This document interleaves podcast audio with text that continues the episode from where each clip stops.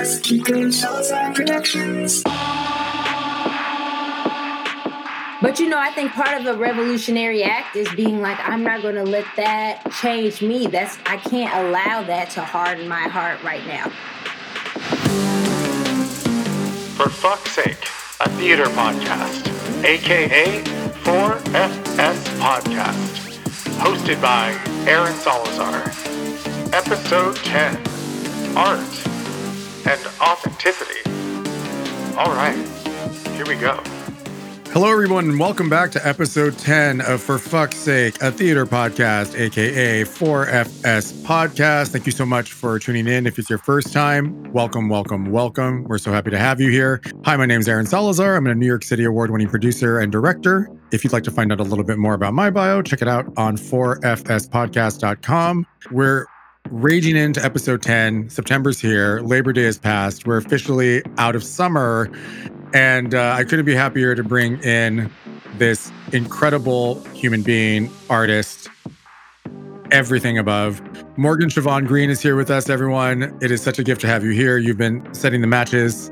It's been a gift, a gift. There she is. We're here right now, moisturized for the gods. All right, let's give you a little backstory about Morgan. You should go back and listen more to the first episode nine. If you haven't, stop right now, press stop. Go back to episode nine get ready, put that shit on like a Bluetooth and like get some stuff done around the house and get ready. Okay. So she was most recently, whatever that means in COVID time, at American Repertory Theater's production of Moby Dick in Cambridge, Mass. That was written by David Malloy of Great Comet fame and directed by Rachel Chavkin. Also, Great Comet, and currently Hadestown won that nice little Tony. On Broadway, she was in Joe Iconis's Be More Chill over at the Lyceum. She's worked with Pipeline Theater. Uh, she's worked with Patricia Birch. She's worked at the New Ohio Theater. She's also worked at Kansas City Rep with Jeff Calhoun, kicking out between the lines. And uh, she is an alum of Bradley University and Long Island University, holding multiple degrees and a master because that's just how she rolls. She's also an educator working in Brooklyn and the Bronx, making sure that the children know what the fuck is up. And somehow she's here holding a dog with dress the gods living her best life, getting on a mic an hour behind Eastern Standard Time to share her brilliance with you. Everyone, let's give it up for Morgan. Yes. Welcome. Thank Morgan, how, how are you doing today? You know, I'm definitely feeling those Midwestern sinuses today. Ooh. It, you know, it's different being surrounded by buildings and then being surrounded by a cornfield. So I'm feeling it. That's right. Yes. Feeling it. It- How are you? I'm pretty good. I'm doing pretty good. I, I'm I'm been getting great feedback about episode nine. I'm so happy about that. And uh, a lot of shit going on. I'm actually working on some stuff that we will unpack sometime somewhere. that uh, you know, it's that's not the point of this podcast, but I'm working on some stuff that is very exciting. And actually, to be honest with you, I feel like I sort of manifested it because there's definitely a point of view that my mind is at right now as an artist. Yeah. And you know what I'm saying? And Yep. what's great is that I, I really believe in manifestation. I don't know how, how what you think about that, but I sort of put it out in the universe. And some things have popped up that are very exciting that are definitely in the wheelhouse of what I've been wanting to chase, you know? Yeah. Do you do you believe in any of that like synchronicity or or do you or I mean it maybe believe is the wrong word because it sounds like religion, but do you sort of acknowledge those things like synchronicity and visualizing manifestation? You know, yeah, I believe in the power of words and the audacity to say something, even though it hasn't happened yet. Yes. Um, and you kind of, there's an accountability you hold the earth and yourself to, and whatever your higher being is. You know, I pray. So, you know, you hold all those things accountable. You're saying, hey, this is what I want to do. Let's get on it, y'all. Yeah. you know, and then it, and it, and it kind of just, it aligns with this idea also for me that my heart is also ready to receive it. And sometimes just the, the disconnect, if I feel like I am shy, too shy to express it or and to stand in it, then maybe I'm also not ready to have it. So you know, saying it and being like, I know I don't have this thing, but I want this thing. And I'm going to live my life every day as if that thing is coming to me to be ready for it. Um, sometimes that, that speeds up the process of it coming to you, you know? I really identify with what you just said. And I like that you said being ready for it. You know, I think there's something about that that is uh, really rings true to me. It's interesting. I, when I was listening to, um, it's such a weird transition. Ian McKellen. On his, uh, I mean, who doesn't love Ian McKellen? Come on. I met him in London. No, I want. Okay, wait. We're unpacking this. Talk to me about meeting Ian McKellen. I need to know everything. I was doing an abroad for that in the first episode when I was talking about the Tempest. Yes. We were studying there, and I went to the Donmar warehouse. Yes, yes, And they were doing Richard II. Eddie Redmayne was Oh, Richard shit. II. And they said, you know, Ian McKellen's in there. And I was like, what? No, he ain't. And I had like 37 theater tickets in my purse. So I picked the wrong ticket, was at the wrong seat. And I was literally watching Ian McKellen watch Richard II. And I had just like started watching Lord of the Rings. This was maybe like seven, eight years ago. hmm And I saw him outside and I knew it was really American to ask for his autograph or to like take a picture with him. But I was like, you know, I was going through a time and also I was like, it's Gandalf. So like I'm going to go say something to Gandalf. And I ran across the street and I took a picture with him. And he was great. Yeah, It was he cool. Gracious. He seemed really nice. He seemed tired. He seemed like, wow, they just ran across the street to talk to me. And I was like, yeah, you know, I'm not bashful about it. It's like that, like that, you know, the audacity to go and ask for it. You know, I, I, Exactly. I would have, I would have much rather gone and asked and him be like, you know, you shall not pass than like stand across the street and be like, I'm not going to be that American and like regret it. If Yes. that makes sense. Well, it also goes into what you were saying in episode nine. Hint, hint, dear listeners, if you haven't, please do. About when you become part of something bigger than yourself, you have to be ready to understand that you're recognized and that people want to meet you. It's it's all part of the gig, and it strikes me that he's one of those. And bringing it full circle around, he said, you know, it's all luck, but of course you have to be ready for luck Mhm. even though man you know trying to manifest your your dreams and thoughts is a little more than luck but i agree there is something about i mean isn't that the whole premise of the arts is the audacity that any of us think highly enough of ourselves to do this Can I say something? And it's kind of it, it's kind of been weighing on my heart, not just the manifesting part, because I do, you know, I do believe in manifesting. I do believe in the power of words is standing in your hopes and dreams and the marriage of work and dedication that has to go with that. But I'm also a huge advocate for opportunities of failure. That I believe that people of color in general don't get allotted the the space to not get something right, the space to grow and develop, which only comes from like immense pain of stretching and, you know, falling and, you know, being corrected and growth. And, and in our industry in particular, the failure goes hand in hand with money. You know, it's it's completely unfair you know, to be in a position where you're preparing for this amazing role and someone's going to pay you to prepare for it Mhm, mhm. versus getting an audition for an amazing job that you are totally sure you would be amazing for and spending, you know, half of your paycheck to prepare only to find that they went and got, you know, so and so who's already done 75 million things, who doesn't need to have this thing, who daddy got money or family has money. And then to realize, wow, you know, I literally spent my electricity bill money trying to prepare for this thing. And it's like, I am interested in a world where the two get to coexist, where the people who manifest are the people who have also failed upon failed upon failed upon failed, didn't get beat down because they failed. That failure is a part of the journey to mastery.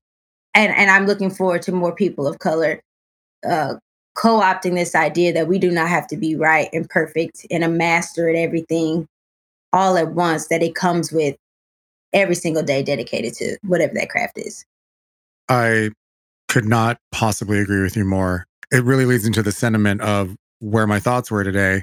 In particular, because I'm sure you saw it yesterday, there was a day of action for I'm an arts worker. You know, people Mhm. were in Times Square. And one, it speaks to exactly what you said about I don't think people realize how much literal money is invested in this craft to create things. And for us to feel like the government has sort of not acknowledged the literal monetary value that we bring as arts workers. And Mhm. two, there, I don't, I actually venture to say, I don't think there's any human being on earth aside from arts people who could ever cope with how much we put in versus how much we get in return mm. monetarily. And that failure you're talking about is something that I'm very interested to see if we are allowed the agency to fail. I'm concerned. My concerns with the like look at remember I sent you that that link. I think it's wonderful, but Lincoln Center just launched that new initiative to have three playwrights of color and their plays are going to be on Broadway. Full stop, right? I think that's great that a nonprofit who happens to be attached to Broadway is allowing that opportunity. My hope is that they allow that also to be an opportunity to either fail, and if it succeeds, then great. But I'm concerned that what's going to happen is that the people who are given keys to the kingdom, at least the lease, there's going to be so much pressure on them to be successful. And then the normal machine that's been in charge of everything so far that has been problematic hmm is going to look at that as a measuring post of, well, see, we gave it a shot. It didn't work. It didn't work. When, if you just go to the Playbill vault, it is littered with tombstones of failure. You know, but I wonder if the pressure on creators of color is going to be greater to succeed. I don't know. I don't have an answer. I don't have an answer either, but I think it's also something that we have to we have to be the bishops of our own boundaries. Mm, And I think that is something that I'm learning. I follow this uh, Instagram, Twitter account called the Nap Ministry. What is it In- again? The, The nap. nap, yeah, like- yeah, like taking naps, All right. like taking naps. Yeah. And they are very vocal about how napping is revolutionary. Yes. especially for black women like the the the denial of exhaustion the denial of hustle grind culture is revolutionary because everything that lies within our success by society standards is being booked book book book book book books Yeah. you know, going from here, going to here, going to here, doing this, and like not fully resting, not denying opportunities that maybe aren't serving us, and then accepting opportunities and not requiring what is necessary for us to do our best in that situation. Like, am I going to lose more in this moment than I'm gaining? And if I'm losing, who's going to gain from from me taking the loss in this moment? And I really do think that it's, you know, a, a lot of people are so excited about being like the first this or taking up and being the inaugural this. And it's like, yeah, in theory, you Mhm, know, yeah, mhm. you're going to get some press releases, but but then the next moment are going to be people waiting to watch and see if it's good. Yes. And are you sacrificing the the the stories that you really want to tell for the stories that you think are going to be received and who's who's gaining from that? You know, that's why, you know, as a writer, it has always pained me to see the way that people gatekeep um, literature and gatekeep um, accessibility to uh, literary agents or or having opportunities that you know will put some type of money on the table. Mhm. Because back to session nine, Yep. sometimes education and training, you know, I've been saying I feel like the universities have become a home to like misfit artists as far Mhm. as like those that are educating. Like Yes. they become the place that people that that maybe didn't get as far as they wanted or maybe didn't, you know, find the success that they thought they would find. Now they teach the next generation and they build these hierarchies of, of power where you are there to please your professor rather than master and understand the tool. Like when you go to school, they give you these tools, but it's important. Every single student that's hearing me, please, please, please, please hear this. It is important that you know what you're doing when you leave because any type of teaching or master classes or, or mini sessions you're going to get after school, you are paying out of pocket for that. You're paying these people to teach you. So anything that you don't fully understand or can't grasp, you have every right to dive in as deep as you need to dive in to be able to say, thanks for this toolbox. Not going to use this hammer, not really my style, or this screwdriver, but I get this monkey wrench and I know how and when I could use this monkey wrench. Like it's not about using everything all at once. Sometimes you take a little bit of this and a little bit of that. And we get into these systems of just wanting to please and just wanting to stick with the status quo that we look up and it's like who actually gained from this moment?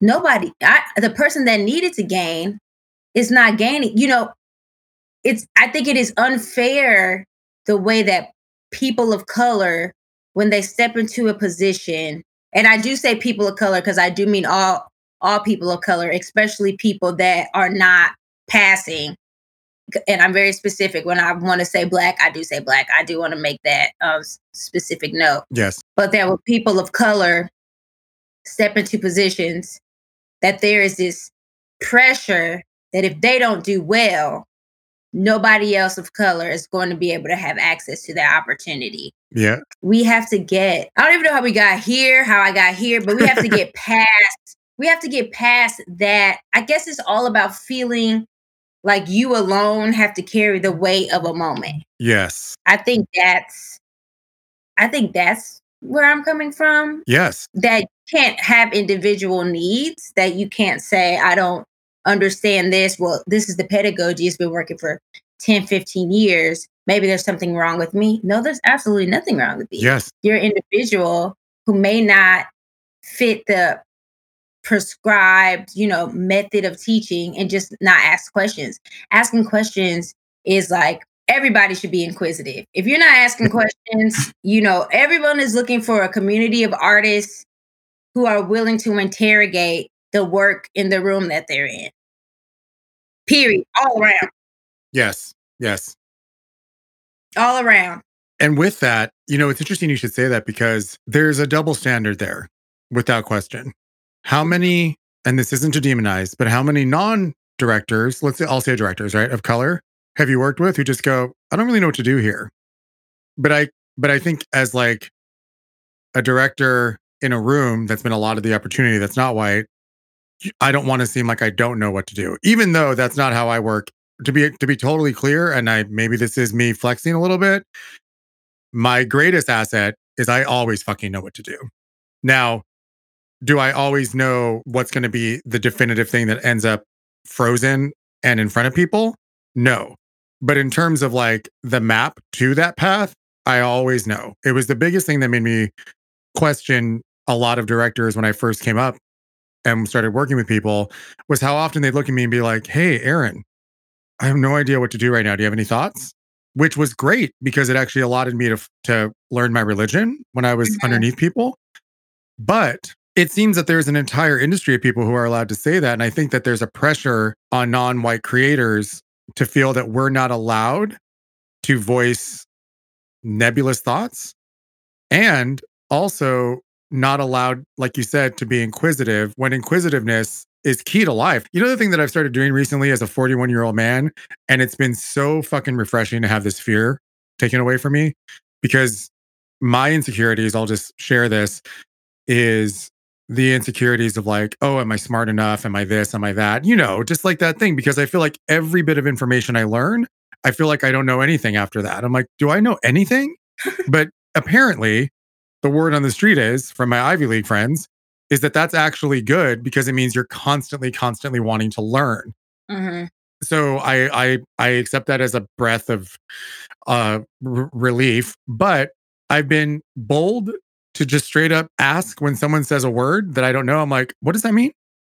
And it's been really refreshing that I've been surrounded by people who are generous to say, oh, so yeah, that means, and I'll straight up be like, can you use that in a sentence? Can you define that? And then I'll look it up. No, I don't mean like basic words, which there's nothing wrong with that either. there's a lot of people saying per se up in this fucking world that really don't use it correctly. So feel free to ask. But I find that releasing your insecurities and as an artist to be inquisitive and ask questions, you're actually taking the temperature of the room of the people around you. If you're surrounded by the right group of artists who are going to allow discourse that only makes everyone involved better. If mm-hmm. you get inquisitive with a group of people and those people shame you or or, or make you feel like you're not intelligent, that should be a sign that maybe this isn't the community you should be fucking with. Or Or yes, and yes,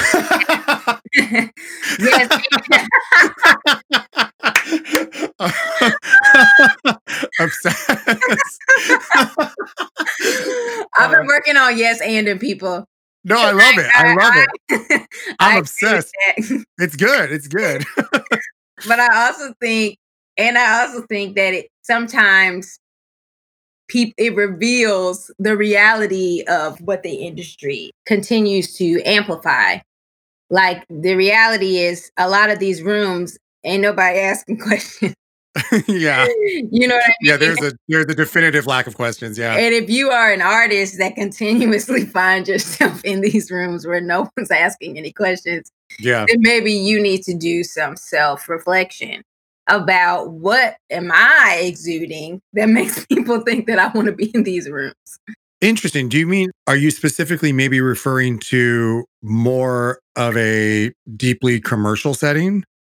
I think that is both. I think that there there's a myriad of things going on in the industry, right? Okay. There's you have commercial shows where it's like we know the the teens are going to love this. It'll last for a couple years maybe. The fandom will be great. The stands will come out and we'll put like a few black people in the back that'll be happy to be there, right? hmm And then you have shows that want to be, that claim to be progressive, but still the people of color exist inside of a box. And there's very little room to just be. I guess for me, you know, I get tired of talking about race because I'm just black. And what I mean by that is like I live the life I live and I experience the world the way I experience the world. What I don't do is to sit around talking about how I'm black all day.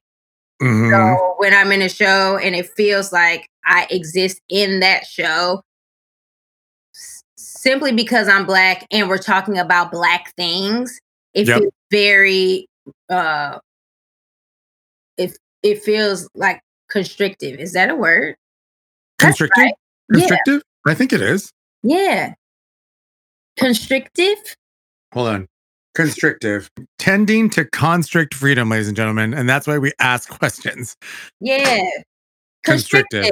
Yeah. And that's not to say that every room is going to be the same. You know, Right. you're going in to like to be a swing and be more chill, you know, I'm not really asking too many questions except what number am I standing on? You know, Yeah. That's that. I mean, that's straight up I technique. mean that's just that's just technique. That's just just the reality of the gig. And there's, you know, thankfully in that show there was room to be myself, to bring myself to some of the characters.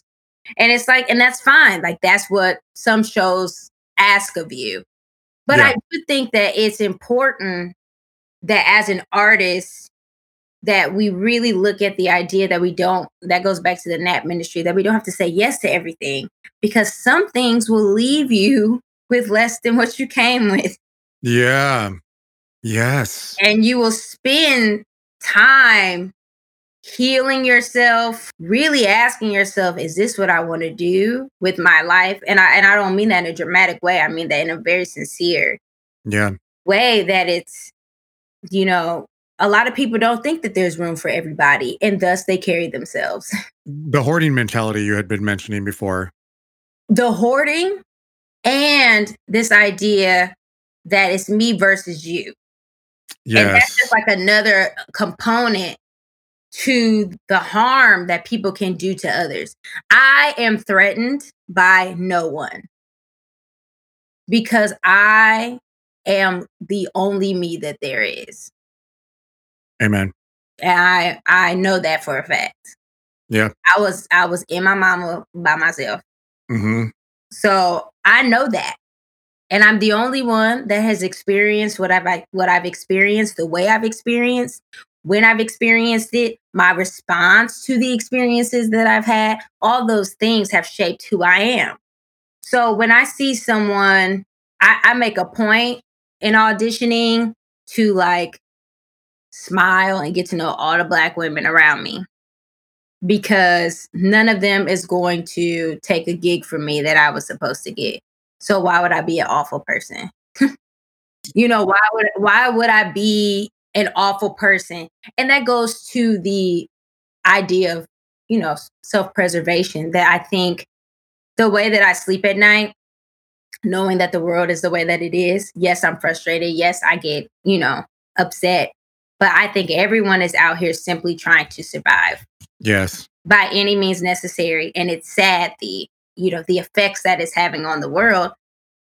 But you know i think part of a revolutionary act is being like i'm not going to let that change change me. That's i can't allow that to harden my heart right now. There's a man with a trump sign across the street from my parents house and i ride my bike every day for a few miles. And i've started smiling and waving at him. Yeah. Yes. Yes. because that's a testament to my strength Yes. you know that's a testament to me that okay somebody hurt you or you don't you don't even know the f- full beauty of the world that you get to exist in that you feel like you have to put all these nasty signs and flags and this is like a very suburban area and there's a lot Yeah. of black people on our street and it's it's like i can't allow you to take i as a person have so much to give the world that I cannot allow somebody to take something from me without me allowing it. You don't even deserve my rage. Yep. I 100% identify. And it's something that I, that's been very intense for I think everyone is like having conversations with family, spicy shit, right? and literally over and over again, me saying, I love you. Don't get it twisted. Like, I have enough love in my heart, even for people who support this tomfuckery, Literally. to literally to give you. It's like the way something happened to me when I was in my 40s. I don't know. what- I mean, I'm in my 40s now, but it's as if I'm like 56. Wouldn't it be amazing? I'm like, I'm 73. This, this, I am moisturized, honey. All right. Um, uh, thank you, oily skin. Um, but it's it's something happened to me in my 40s where I, I had this epiphany in the last couple years where one I kind of like let it go. there were a lot of things that I was like, I'm just gonna, you know, I'm I'm just gonna let that go. Now it doesn't mean that it does it sit inside of the the corpus, is that the right word? Of like my musculature as a, as a spirit? Is it in the DNA of my soul? Does it affect me every day? Does it affect my point of view? Does it affect the way I think of work? Does it affect the way I express myself? Yes. But what it won't do anymore is rob me of love, yes. which is joy. Mm. And I refuse to let even these people rob me of that love because at the end of the day, I do think people in their core are decent people. There's a lot of bad people in the world. And I think whatever the storyline is that got that got you there to literally put a fucking porch sign just because you can't be the person I wish you were doesn't mean that I can't be the opposite opposition of that and still acknowledge that you're someone's family and that you deserve to be treated like a fucking human being. Because the truth is that's what these motherfuckers want. now as I start cussing them out, Right. they really want us to be against each other. And if we are divided in such a strong way, there's no hope for progress. There isn't. And I refuse to be divided and to hate people because you know it's like we all know this shit. Hate is just a uh, is is just a half step down from love. Yeah. it requires a lot of energy to hate somebody. You know, it's where it's where I love, you know, gay culture, you know, how people are like, hate you. I don't even think about you. Like, do you know, it's like there's a lot of that shit going on, you know, where someone's like, oh, they hate me. And I'm like, I don't even think about you. And I don't mean that in a shitty way. Like, you don't occupy my thoughts in the morning. So I know I don't hate you. Hate requires a great deal of energy. Okay. Medea hated people. Talking about some Greek ass Medea. You know, that was hate Uh, that was hatred. Like great tragedies equal hatred. The son in Fences hates his father because he loves his father. mhm. That's hate. That is hate. And people sometimes need to understand that it is so much fucking energy, inclusive of us being artists, also for us not to be divided against like the establishment and hate whoever, whatever the them means. I mean, you know, we actually could pull up pictures, but that's not the point. like the point isn't to hate them either. And it's a funny, I don't know how you feel about this, and I'm just I, I'm just going off now. But it's a funny thing to be involved in an industry, right? Where we're chasing authenticity and everyone's core started at an obsession with imagination and turning that imaginary world into something that could actually happen in front of you live. Mhm. You know, it's a funny thing at the core, all of us theater folks are basically really mouthy nine year olds. Mhm. You know, that little thing inside of all of us that made us believe, we chose to harness it and then hopefully all believe together. So it's sort of hilarious that we're literally a group of little kids kind of playing emotional war with each other in a big sandbox. Yeah. I mean, Does that make any sense? Am I am I getting too esoteric? I don't know.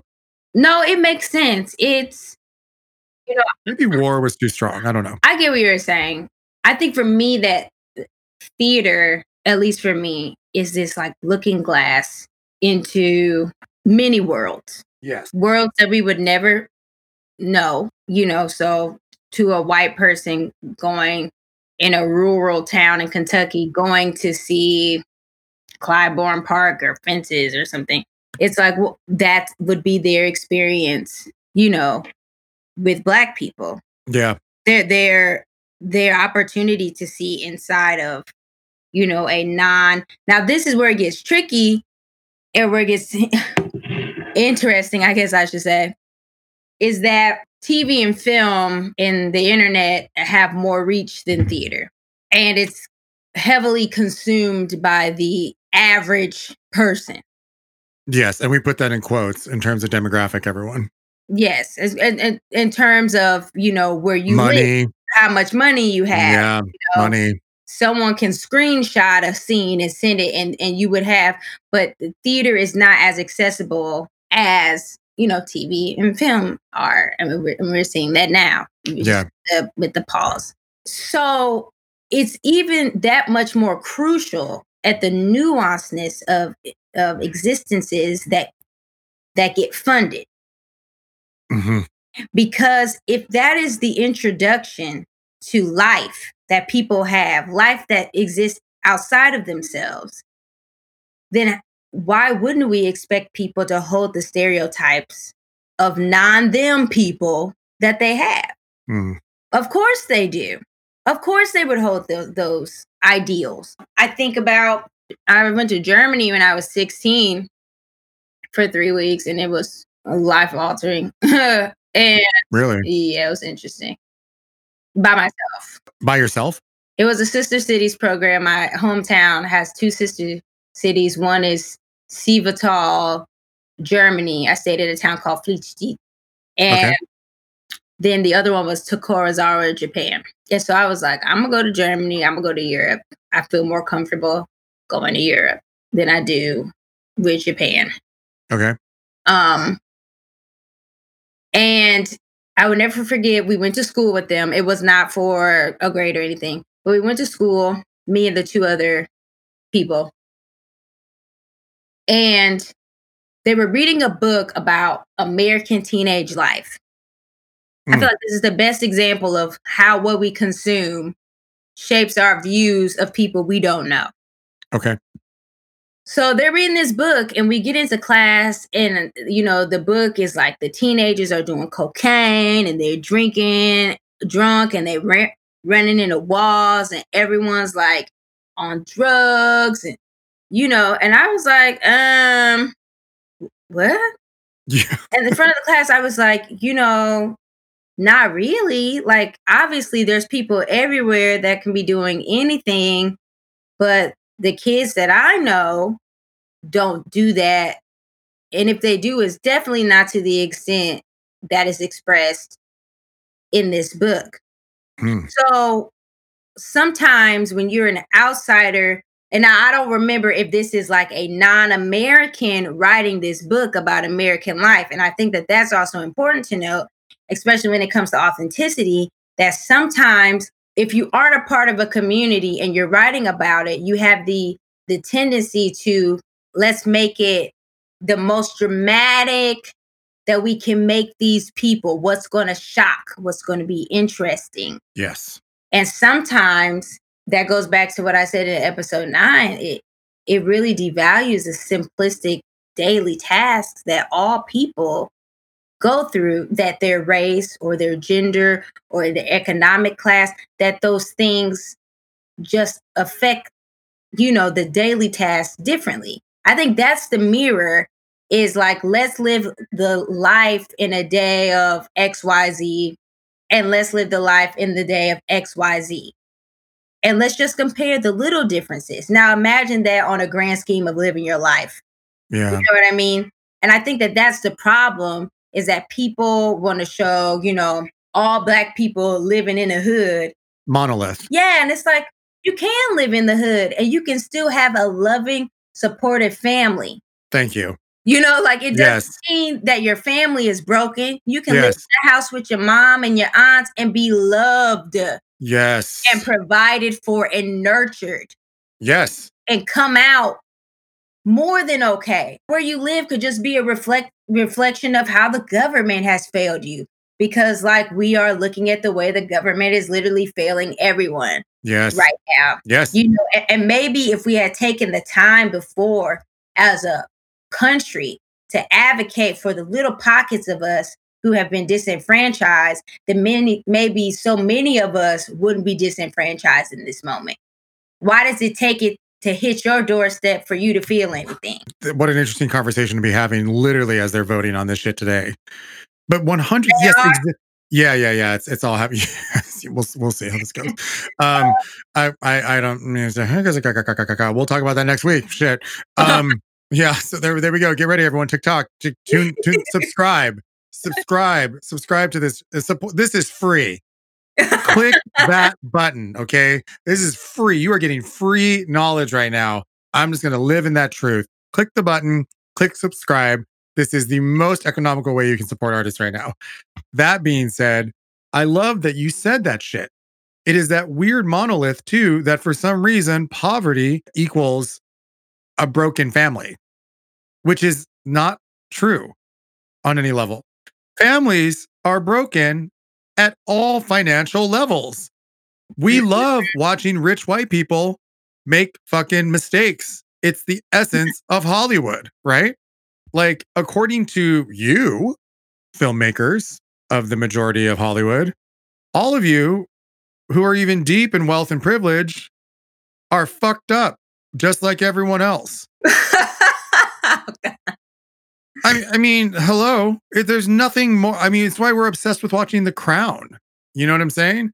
because you're like, oh my God, you've been, you don't even have a choice. I'm as obsessed with those stories because I'm as fascinated by how people navigate into a life they were born into, be it wealth, a position of power, or lack thereof. I'm curious to see people navigate their way through those things and to see how they make it work. Right. That's. Fascinating to me. I love the underbelly of those of those stories. Everything in the middle is kind of like, okay, fine. But nothing's in the middle. Nothing, nothing's, nothing's in the middle. I actually think this is a great place for us to take a little recalibration break and let's continue this conversation about what all of that means in terms of authenticity and like the continuation of of turning things into monoliths with monolith and whatever whatever all that means. All right so hey my my beautiful people listening right now if you haven't taken a meditation break with us before my suggestion right now is put on your headphones. If you don't have them on put them on. Take a minute press pause and just enjoy this recalibration for 60 seconds. If you're somewhere, try to see if you can just breathe and ground your feet into the floor. All right, so we will be right back.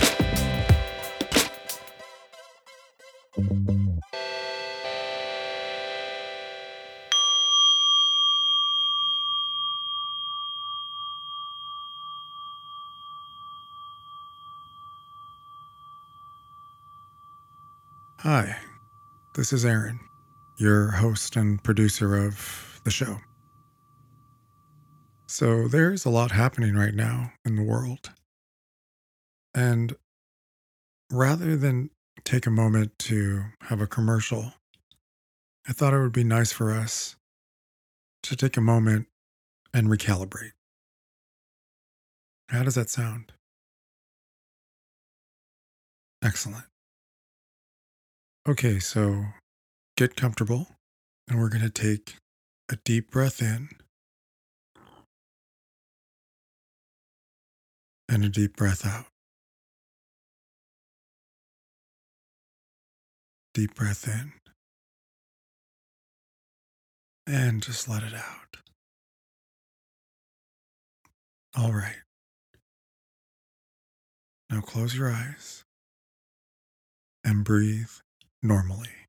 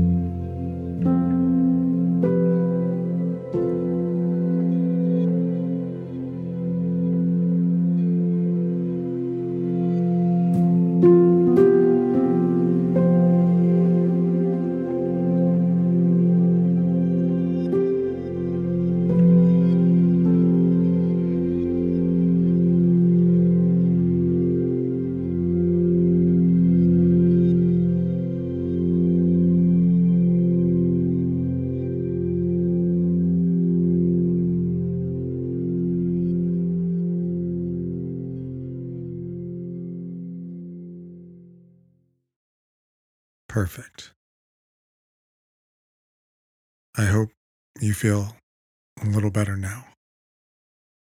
And just remember, you are perfect and you are loved. Okay. Let's get back to the show.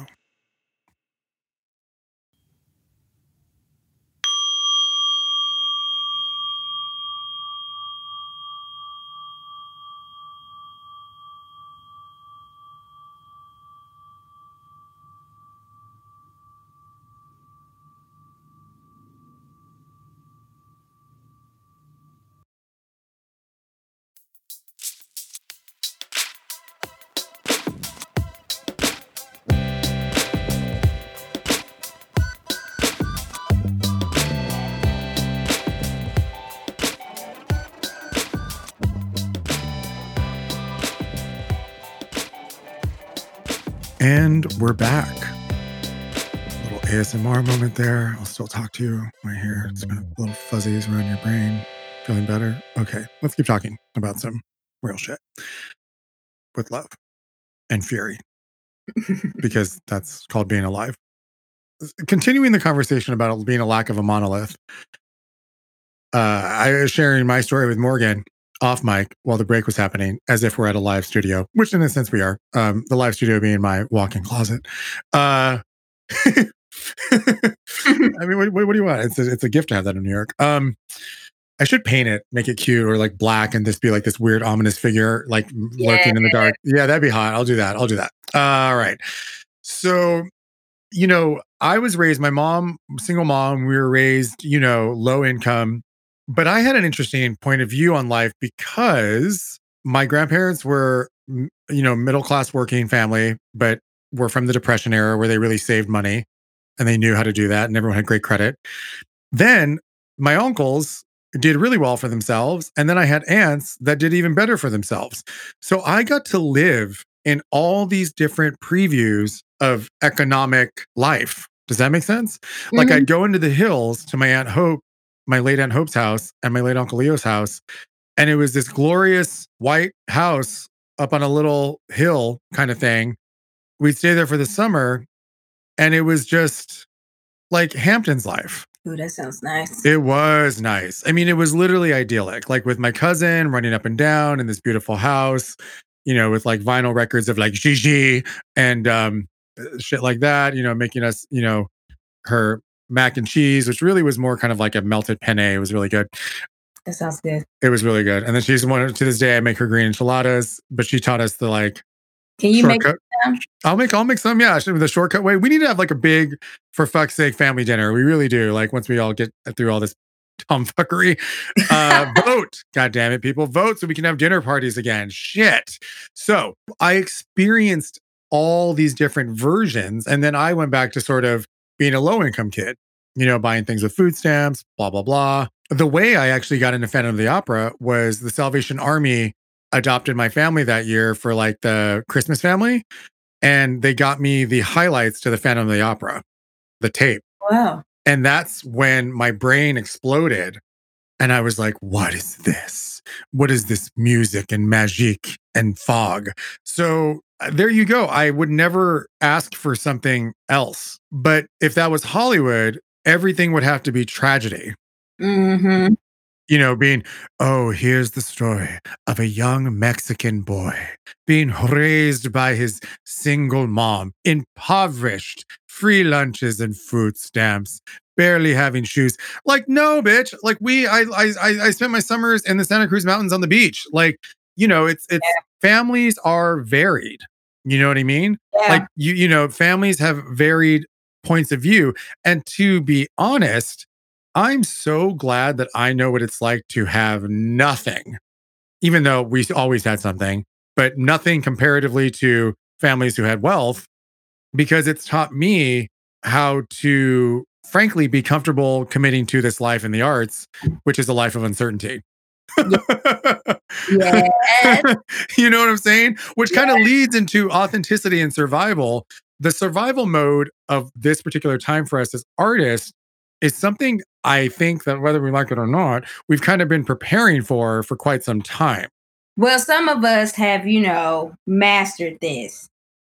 And, you know, for others, I said, welcome. Yeah, yes. Well, it's interesting, you know, let's, let's, let's, let's share some thoughts. So it's been interesting to see the people who have bounced permanently from New York City. Mm-hmm. To them, I wish no harm and I can understand. It's very bleak. I will say this I am fascinated by people who were living with two or three roommates, packing, moving. So let's go money, money, right? Going somewhere where they have to get a car, money, money, money, money, money, and then somehow thinking that they're going to end up flush. I am fascinated by that. The second you say gas, car insurance, and car payment to me, I don't understand the disconnect with somehow thinking that life's going to be easier.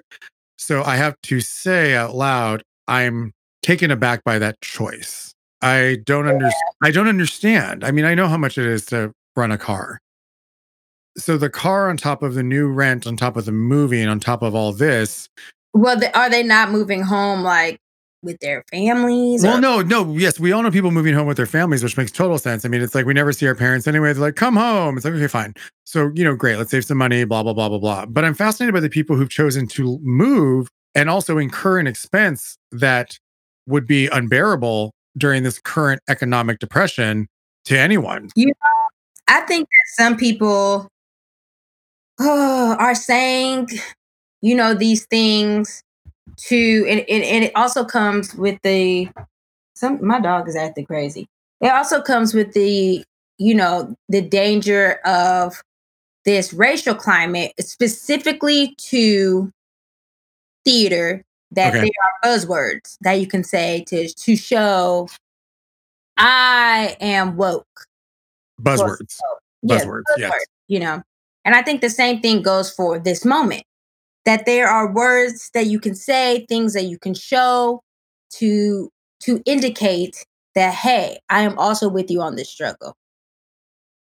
While also, if you don't look close enough, they're actually telling you they're not with you on this struggle, that they actually have a different, a very different reality Yeah. um than than most. And I do think that a lot of people are actually afraid because multiple things can happen after this. You know, we might get an influx of different people of color creating mm-hmm. for, you know, hopefully what I would hope would be for other people of color. But you know, we've seen people of color get in positions and then they go and they employ a whole bunch of white people. And to that, I say, whatever, that's fine. I like to be where I'm wanted anyway. And then you might, you know, you might see these situations where shows might keep, you know, whatever their trajectory was with maybe an all white creative team and a white cast. And so Yeah. you, as the performer who just spoke all this stuff online saying, you know, I believe in equity, I believe in these things, and then you go and you occupy that space, you know, there's that danger of like, okay, well, how do I show that I was not false in what I was saying before? in particular with casting, right? There, listen, it's going to be much, much longer in the process of the actual back end of teams getting any contrast in those pictures. Okay, don't get it twisted. It's going to oh. be, a, it's going to be a hot minute. Now, I say this with all respect. The quickest way to respond is casting. It's the quickest way because Let me say this I am a little unsure, at least personally, I'm unsure where the disconnect is. There's parts of me that go, it's casting's fault. And by casting, I mean, you know, the people that are sitting behind the table, cast literally bringing the people in the room, right? Versus, you know, the real magic and the real meat of what's happening is in these final callback meetings where the director is in the room, the producer is in the room, and the casting agent is in the room. That's where the real truth of what's going on is is actually needed to be exposed. Because we don't know if the casting agents are saying, here's the people that I'm giving, these are the people I will pick. And the director saying, well, these are the people that I would pick. And the producer is saying, well, I don't want those people. You know, I feel like sometimes some directors, and, and this goes with the hierarchy thing and capitalism. I feel like sometimes maybe because I never want to say it's you or it's you or it's you because we don't know. We actually don't know what's happening. And I'm talking about in the highest paid form of theater. I'm not yeah, we're talking about the ultimate commercial. ultimate yeah. commercial. I'm not talking about, you know, what's happening possibly in Brooklyn or in your friends. I'm not talking about that. I'm talking about the work that is getting people health insurance, year long contracts. I'm talking about that, you know, that Broadway pay. Um, we don't know what those conversations are. Like we don't know who is picking the the passing people or who is casting all white. We don't know who is saying this is what I want. And that's not what I want. And no one in the room is going to point fingers at someone else because that's where their checks come from.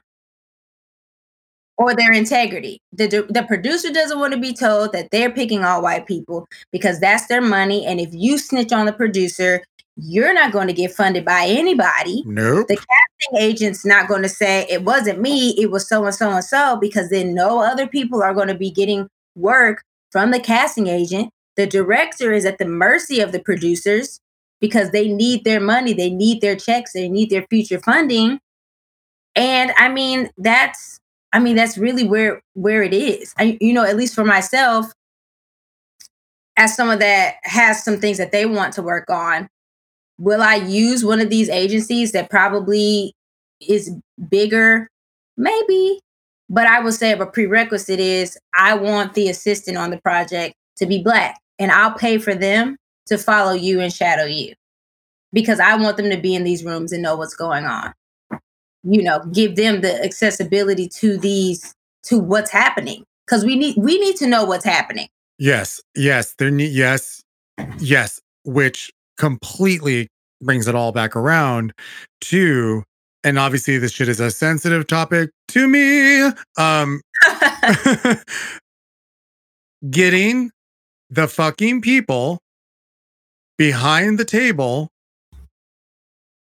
who have some goddamn this I hate this word diversity. Yeah, I hate that word too, but I get it. I hate it.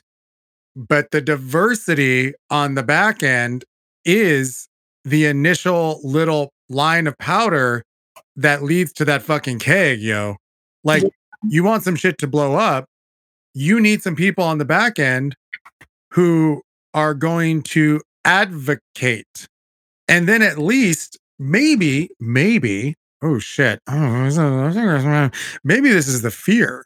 The fear is, is if there is that quotient of people on the back end, the fear is that they know by utter unspoken how do I explain this? By the unspoken agreement, especially let me just use our community, that most people in the arts who are not white, we just tell each other shit. like Yeah. if you asked me about a casting process, let's say tomorrow I got on Broadway, right? They're like, hey, Salazar, come be an associate or be the assistant. And then I was in a show, and all of a sudden that show turned out to look one way. I'm not going to put it in the paper, but I'm going to fucking tell you what happened. yeah. Maybe that's the fear. Does that make sense?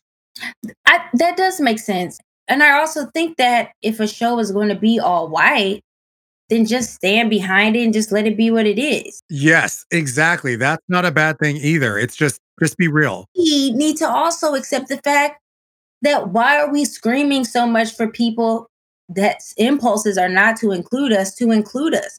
I don't want to be there if they don't want me to be there. Exactly. If their impulse is not to put black people or any type of non-white person in a space or to put you know non-white people that might as that look like white people in the space. You know we have to stop begging. Yes. Empty chairs and empty tables. i love myself. I have gotten to the point where i love myself too much Yeah. to just simply exist in a space to just exist in a space. And it's dangerous.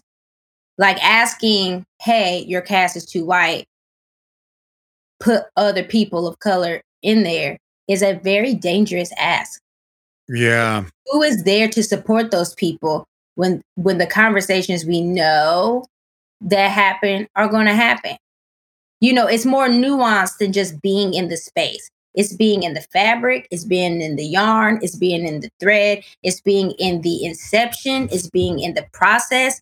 There's so many things that are important and and we have to be real nobody looks at a black body on stage and doesn't try to figure out why it's there Just let that marinate for a second. Yeah. we haven't got to that point yet No, but and and and to like you said to that point, anytime it isn't literally portraits of Jesus from Sweden looking, people are like, "Mer?" you know, yeah oh, what? Or or let let's be real, like let's say someone uh like the all the Latinos uh and Latinx people. Well, actually, no. Let me let me. I'm a man. I identify as a man. like Latin men like me, where it's just enough that someone's going to be like, "Oh, who's that exotic person they cast?" Right. Where Mm. like you're just exotic enough because you're clearly not from any kind of Aryan nation. Yeah. you know what I mean? So it's you're right. There is no way to win in that circumstance. no. But it kind of brings around to authenticity in the sense that I also think too that yes, th- there are specific stories that need to be told for everyone, just everyone, all inclusivity, right? All there's specific stories for everybody. But I also hope that there's also just stories being told for the sake of stories yes. where the reflection of what it looks like on stage yeah okay this is this is what's really on my spirit maybe if we just cast whoever the best person was by total default without fear in that casting process you would actually end up with a really beautifully inclusive cast where everyone gets wrapped on some level as opposed to the expectations in your mind's eye right of what you think that success looks like on stage or your fear of lack of acceptance of what people are going to consider to be viable. As a director, it just hit me during this pandemic how much fear I've had of a certain audience not accepting my work. And I never identified it till, the, till I've had time to sit and think that I'm like, oh my God, I've been afraid of white audiences not liking something yeah. which has led to aesthetic in previous productions, even though it's a brown person running it. That's how fucking insidious this shit is in terms of assimilation. Yeah. And let alone, bless your heart, if you are a totally empathetic, I hate the word woke, if you're an empathetic, educated, sincere, ally driven white person, you don't even realize that your fear of a certain aesthetic being the thing is so deeply ingrained in you that maybe in your perfect little mind, you're like, yeah, she's the best. He's the best. They're the best. Yeah. Why don't I take the risk and put them all on stage and see if something beautiful happens? I think that's where maybe going into authenticity, maybe in, in some utopian way, but not even. Maybe if we're actually authentic and trust our gut, maybe that's the way in terms of commercial theater in particular, the change will slowly just start to happen because you're going to see varied bodies on stage if you're following your gut and not your fear. Look, I wish you could see Morgan's face. She's like, okay. look. I wanted to do an experiment like a year or two ago where it's like four or five directors. They have to cast a show. Same you show. know the show, the Okay. same show, Okay. and it's auditions where you don't see who's singing. Oh, all right. So like the voice. Yeah. Yeah. And so you like are listening to them sing, you call them back based on numbers, and you cast the show based upon what it sounded like. And unpacking why does it look this way versus why does it look this mm-hmm. way? I think we're all having to unpack a lot of things. And I really do think that education just reinvigorates this idea of what is considered superior, what is considered palatable, Mhm. marketable, commercial. And it, I really do think that oftentimes it can stifle the imagination of the real world. Yeah. Because it's the real world. That's why I hate the word diversity. Yeah. It's like, I just see people, all different kinds of people. So I don't understand a world that doesn't show and reflect that, especially when the world is not specific to a demographic. Yes. So fences make sense because it's very specific Yes. and it's a it's a viewpoint in. But if this is like this is a town of everyday America, Yeah. it's not a satire, you know. And then it's like, okay, uh, why does it look like, you know, the Princess Diaries or Sex in the City? It doesn't make any sense why Yes. the world looks like that because you told me that this is everyday America. You said it.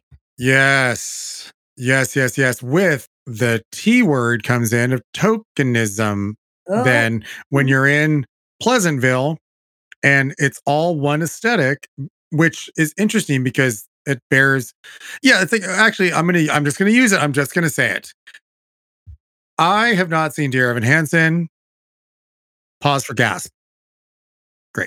me We-. We've, okay, there it is. Now, all I kept asking when I would look at the you know production photos, and obviously you know from my former job, I've I've heard that song, which I quite like many times, and I wave sometimes through glass as well. Um, uh, it's a it's a fucking great song. What are you gonna do? It's great. It's It's fucking great. It's really good. Uh, I remember just asking people over and over again, uh, sincerely, like not even like maliciously, not to be combative. I'm like, does race play any role in it? Because I know there's a lot of social constructs about it and sort of like mental illness. And no matter who it was, no matter what ethnicity anybody was, there was this deep pause, solid eight counts, and they'd go, no, no, not at all, not at all. But I was just curious, like, okay, is there any relation where this can't be more of a mixed town that just looks like life? well, let me say this. I don't know if I'm going to cut this, by the way. I, I just throw that out there.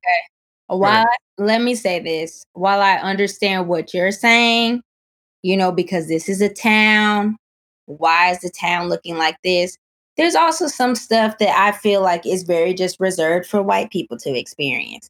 Ain't no black child getting away with all them lies.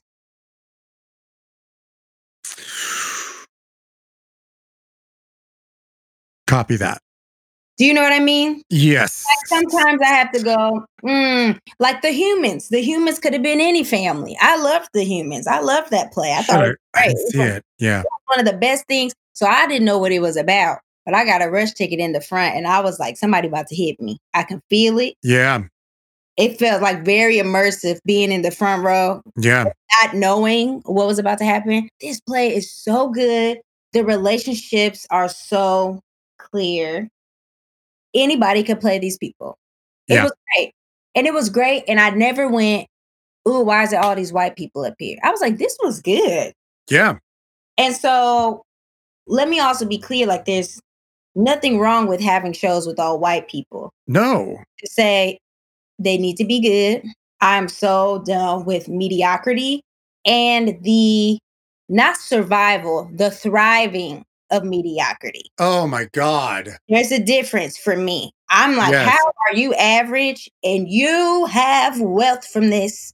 Yes. Like how how is the bare minimum merit praise? I don't understand it. I will never fucking understand. I will never understand. you know my my personal style is like um pretty chill i'm very like boho chic i would but i'm just like chill like i don't like really wearing dresses or things like that and it's like you know people love like mysterious white people like they love it when they're like oh my god like they they're wearing a garbage bag like look at that. Like yes sis do nothing. You know like they love that stuff. Yes. And it's like when black people you know for lack of a better term like if black people look like with uh jaden or willow or zoe there's like one it's like they must be on drugs like No, it's called style. it's like yeah It's style. They're just living their life. and it's, it's like it's part of your expression of like Yeah. of self like the idea of always having to be and by slave for the gods i mean like beyonce slave for like this idea that it's like look at her she's fabulous gowns but you know that's not everybody's style and why is that also contributed to that's what a star looks like it's like i already know i'm probably going to be playing a witch on the cw in the next like two years All right. like I'm very aware of like the vibes I get off. Right. And that is because people don't have nuanceness when it comes to black women. We're either in the White House fixing the president's problems, i.e. Olivia Pope, or we're like 14 years old. Oh shit. It's like there's no nuance of and I'm gonna say for black women, there's a lot of biracial women that stand in the space for black women and i you know that's also like a tricky subject because a lot of that stems from colorism you know it's interesting like because i sent you that jessica krug Yep. thing it's Mm. interesting how easily if you are light or you give the very you know subtle hint of blackness and i mean that in the the palatability of your blackness that people will not hesitate to put you in a spot. Mm-hmm. you know look at them their hair curls when the water gets on it. You know them they got green eyes. Oh, and, black and dark people do have green dark people have all kinds of eyes. The the ease at which you can occupy a space which would be fine if i could then occupy this the your space as well. And we don't see that. We see people i call them like ethnicity vultures that they'll be go play latina they'll go play filipino they'll go play this and this and this and this.